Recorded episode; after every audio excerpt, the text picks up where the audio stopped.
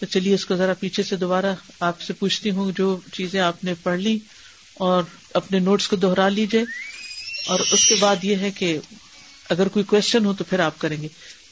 Instruction کو follow کیجیے پہلے ہم نوٹس دہرائیں گے، پھر اس کے بعد سوال آخر میں کریں گے۔ عبادت کی تعریف سے۔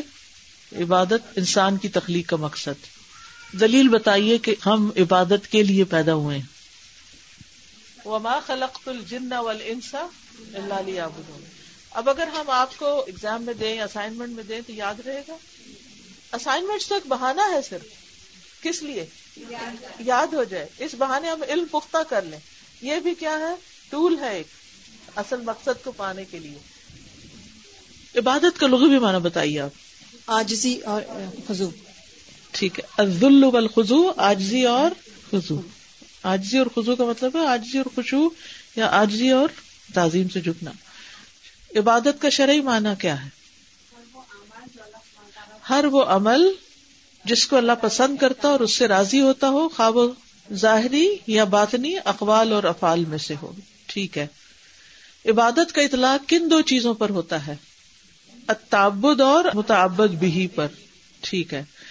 تعبد کیا ہے؟ اطاعت کرنا، ایکشن۔ عبادت کرنا، ٹھیک ہے؟ اللہ کے احکامات پر عمل کرنا اور منع کی چیزوں سے رکنا۔ متعبد بھی کیا ہے؟ وہ اقوال اور ظاہری باطنی اعمال جن کے ساتھ انسان اللہ کی عبادت کرتا ہے۔ ٹھیک ہے، جیسے ذکر، نماز اور تسبیحات وغیرہ یا مال کا خرچ کرنا۔ عبادت کے تین ارکان کون سے ہیں؟ شابش، محبت، امید اور خوف۔ گڈ۔ عبادت کی اقسام کون کون سی ہیں؟ دل کی عبادت، زبان کی عبادت اعضا کی عبادت، شابش۔ عبادت کی اہمیت کیا ہے؟ ہم عبادت کیوں کریں؟ کیونکہ عبادت اللہ کا حق ہے، کیونکہ ہم پیدا ہی اسی کے لیے کیے گئے ہیں۔ ٹھیک ہے۔ دلیل کیا ہے اس کی؟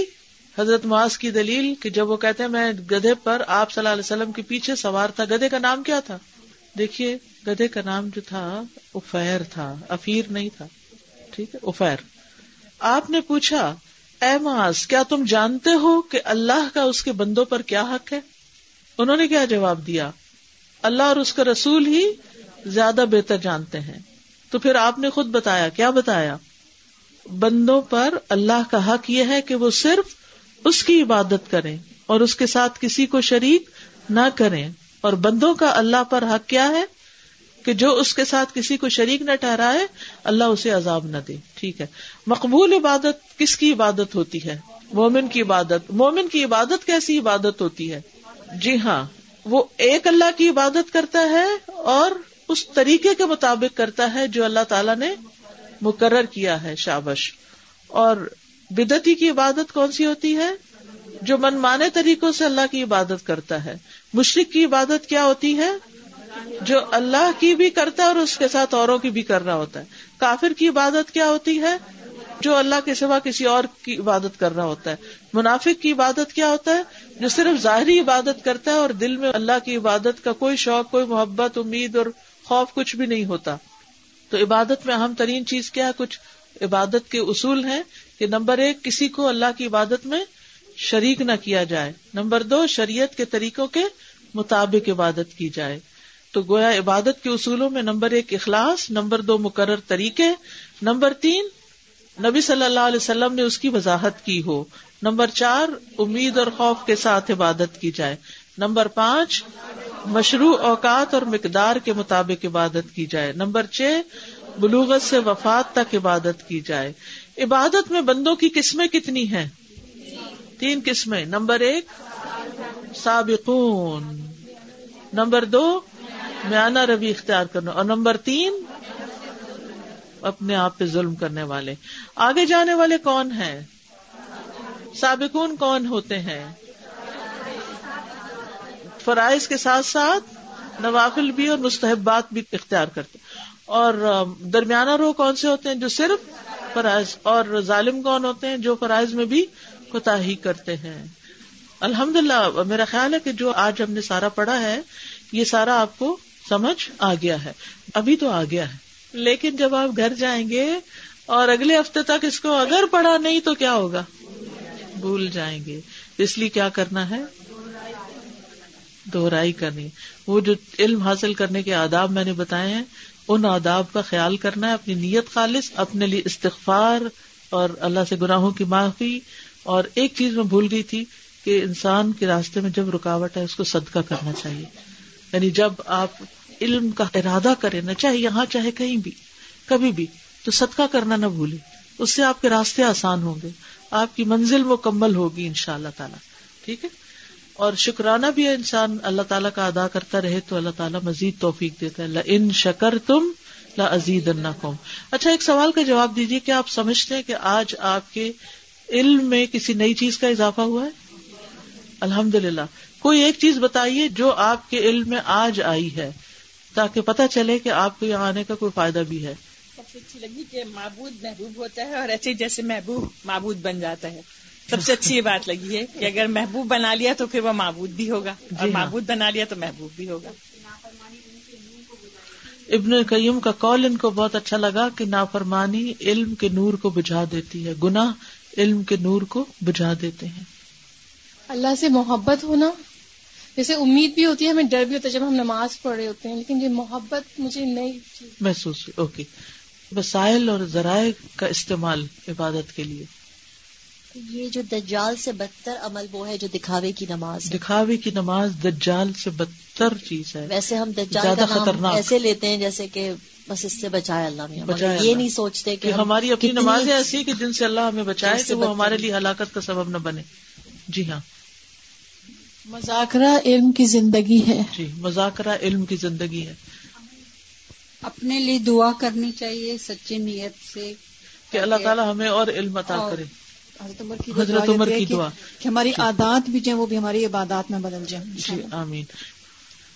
مجھے یہ بات پسند آئی کہ اگر اللہ کے مطابق نہیں ہوئی کوئی چیز تو ریجیکٹ ہو جائے گی۔ جیسے ہمیں کوئی چیز آرڈر دیں اور نہیں بنے تو ہم لوگ اس کو ریجیکٹ کر دیتے ہیں۔ تو اس چیز سے خوف آتا ہے کہ یعنی جو طریقے ہمیں سکھائے گئے ہیں۔ اچھا کیا جو بھی کوئی مینوفیکچرر یہ کہہ کے بچ سکتے ہیں کہ ایکچولی وہ ہم نے دیکھا ہی نہیں ای میل آپ کی، وہ کیا بھیجا، آپ نے فائنل کیا کیا؟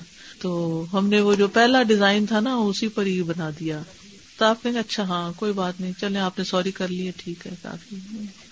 ٹھیک ہے سوری سے آپ کو سزا شاید نہ ملے لیکن وہ جو آپ کو اجر ملنا تھا نا یعنی اب ہو سکتا ہے کہ ہم جو بھی غفلت میں نمازیں پڑھتے ہیں اس میں اللہ تعالیٰ ہمیں معاف کر دے لیکن وہ جو اچھی نمازیں پڑھنے کا اجر تھا وہ کیسے مل جائے گا؟ اس کے لیے تو کچھ کرنا پڑے گا نا ٹھیک ہے؟ میں نے ایک پوائنٹ لکھا ہوا ہے کہ نیت کسی حاصل کے اثر سے بگڑتی نہیں۔ آپ نے ایسی جی ہاں درست ہے۔ اس کا مقصد یہ ہے کہ کسی حاقد، حاسد کے ایکشن کی وجہ سے صالح نیت جو ہوتی ہے، اس پر کوئی فرق نہیں پڑتا۔ مثلاً، آپ یہاں آ رہے ہیں اور کوئی اور نہیں آ پا رہا۔ تو اس کو اچھا نہیں لگ رہا کہ آپ آئیں۔ ہاں؟ تو ہو سکتا ہے وہ آپ کے آنے پہ کریٹیسائز کرے کہ یہ تمہیں کیا جنون ہو گیا ہے؟ ویکینڈ پہ بھی تم چل پڑتی ہو۔ ٹھیک ہے نا؟ تو یہ آپ کی نیت کا ٹیسٹ ہو گیا۔ اب چونکہ وہ خود نہیں آ پا رہا تو آپ کو بھی ڈسکریج کر رہا ہے۔ لیکن چونکہ آپ نے نیت کر لی کہ میں نے تو یہ علم حاصل کر کے ہی چھوڑنا ہے، لہٰذا اس کی بات کا آپ کی نیت پر کوئی اثر نہیں ہوگا، آپ کی نیت اس سے نہیں بگڑے گی۔ وہ اپنی جگہ ہی سلامت رہے گی۔ آپ اس کی بات سنی انسنی کر دیں گے کہ ٹھیک ہے، اگر وہ کوئی اور نہیں آ سکتا تو مجھے اپنے حالات خود زیادہ معلوم ہے میں ٹائم مینجمنٹ کرنا جانتی ہوں۔ میں اپنے اس چار پانچ گھنٹے کے وقت میں جو کام کرتی تھی، وہ میں کام کسی اور وقت پہ ڈیوائڈ کر کے میں ایک بہتر چیز لینا چاہتی ہوں۔ اب دیکھیے کہ زیادہ سے گھر میں ہوتے تو اٹھ کے آرام سے اٹھتے چائے بناتے اس بچے کو اٹھاتے اس کو۔ اب جب آنا ہی ہوتا ہے تو جلدی جلدی یہ سارے کام ہو ہی جاتے ہیں نا۔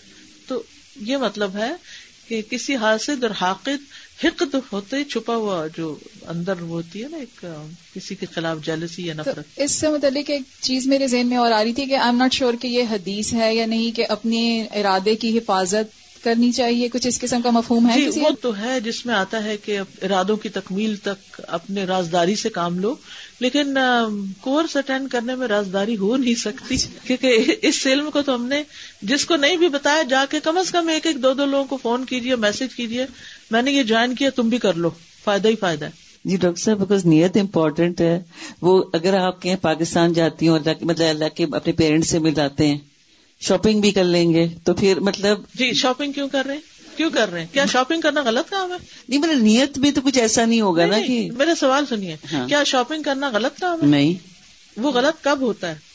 جب استطاعت سے زیادہ کرے اور جب دکھاوے کے لیے یا صرف بس شوق پورا کرنے کے لیے اور عادتن اور تفریح ورنہ ہم سب شاپنگ کرتے ہیں اور ہم سب کو ضرورت ہے کیا خرید و فروخت یا تجارت یا لین دین جو ہے یہ حرام ہے اسلام میں؟ نہیں۔ کوئی بات نہیں، ہم یہ کہہ سکتے ہیں کہ میں یہاں کی بجائے، مثلاً آپ نے دانتوں کی ٹریٹمنٹ کرنی ہے، آپ کو یہ پتا کہ یہاں پر تو بہت مہنگی ہے، تو چلے میں وہاں سے یہ بھی کروا لوں گی، ایک اور نیت آپ نے شامل کر لی اور جو پیسے بچیں گے وہ میں صدقہ کر دوں گی یا ان پیسوں سے میں عمرہ کر لوں گی۔ مثلاً تو یہ ایک آپ اپنی مینجمنٹ کر رہے ہیں مختلف چیزوں کی، اس میں کوئی خرابی کی بات نہیں ہے۔ ایز لانگ ایز آپ کے سارے کام اچھی نیت سے ہیں۔ ٹھیک ہے کلیش نہیں کر رہے ایک دوسرے کو۔ اس میں خرابی کب آتی ہے؟ جیسے ہم چار پانچ باتیں کٹھی کر کے جا رہے ہیں کہیں۔ ٹھیک ہے؟ خرابی جب آئے گی کہ جب ہم چار باتیں تو پیچھے ایک بات کا رونا رو رہے ہوگے ماں بیمار ہے نا، اس لیے جا رہے ماں بیمار ہے، حالانکہ خالی وہ نہیں۔ اور دکھاوا مقصود ہے کہ لوگ کہیں، دیکھو کتنی ماں کی کیئر کرتی ہے، ہر سال جاتی ہے۔ اتنی محنت سے پیسے کماتی ہے اور ہر سال چلی جاتی ہے بڑی نیک عورت ہے بڑی ماں کا خیال کرتی۔ اپنے بچوں پر بھی ماں کا تربیت کر۔ حالانکہ صرف ماں نہیں اور بھی مقاصد ہیں تو وہ پھر صرف کسی نیکی والے کام کو بہت ہائی لائٹ نہیں کرنا چاہیے۔ کہنا کہ ہاں ضروری کام ہے اس لیے جا رہے ہیں۔ ایک تو نیت والی بات تھی کہ نیت جو اندر ہے ہمارے وہ کسی کو نہیں پتا۔ کسی کو نہیں اسی لیے حسد نہیں ہو کر سکتا وہ ہم۔ ہاں، ہماری ڈٹرمینیشن سے کوئی حسد نہیں کر سکتا۔ جی ہاں بالکل شابش۔ اور دوسری چیز یہ کہ جب سوئی بھی پڑھے اور نیت کر کے سو جائیں کہ تحجد پڑھنی اور نہیں اٹھا جائے تو بہت اچھا لگا کہ جی وہ اس میں شمار ہو جائے گا لیکن جی ہاں۔ اٹھنا بھی ضروری ہے۔ ٹھیک ہے۔ بابا جزاک اللہ خیرن کسی میں صرف اتنا کہنا چاہوں گی کہ کل تک میری آپ سے یہی بات ہو رہی تھی کہ کتاب کے بغیر ہم کیسے پڑھیں گے۔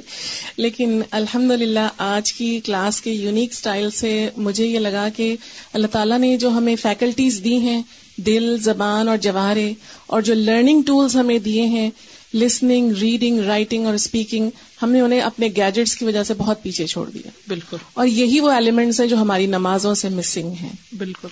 کیونکہ ہم ان پہ اتنا ڈپینڈ کرنے لگے ہیں کہ ہم اپنا دماغ استعمال کرنا چھوڑ بیٹھے تو ان شاء اللہ ہم اپنی فیکلٹیز کو زیادہ بہتر طور پر استعمال کر کے کیونکہ پتہ کیا اگر صرف یہ کتابوں میں ہوگا نا پھر عمل میں نہیں آئے گا۔ جب لکھیں گے پھر خود پڑھیں گے، پھر ڈسکس کریں گے، تو ان شاء اللہ پھر اس کو کرنا بھی شروع کر دیں گے۔ بارک اللہ فیکم سبحان اک اللہ بحمد کا اشد اللہ اللہ اللہ انت استخر کا و اطوب السلام علیکم و رحمۃ اللہ وبرکاتہ۔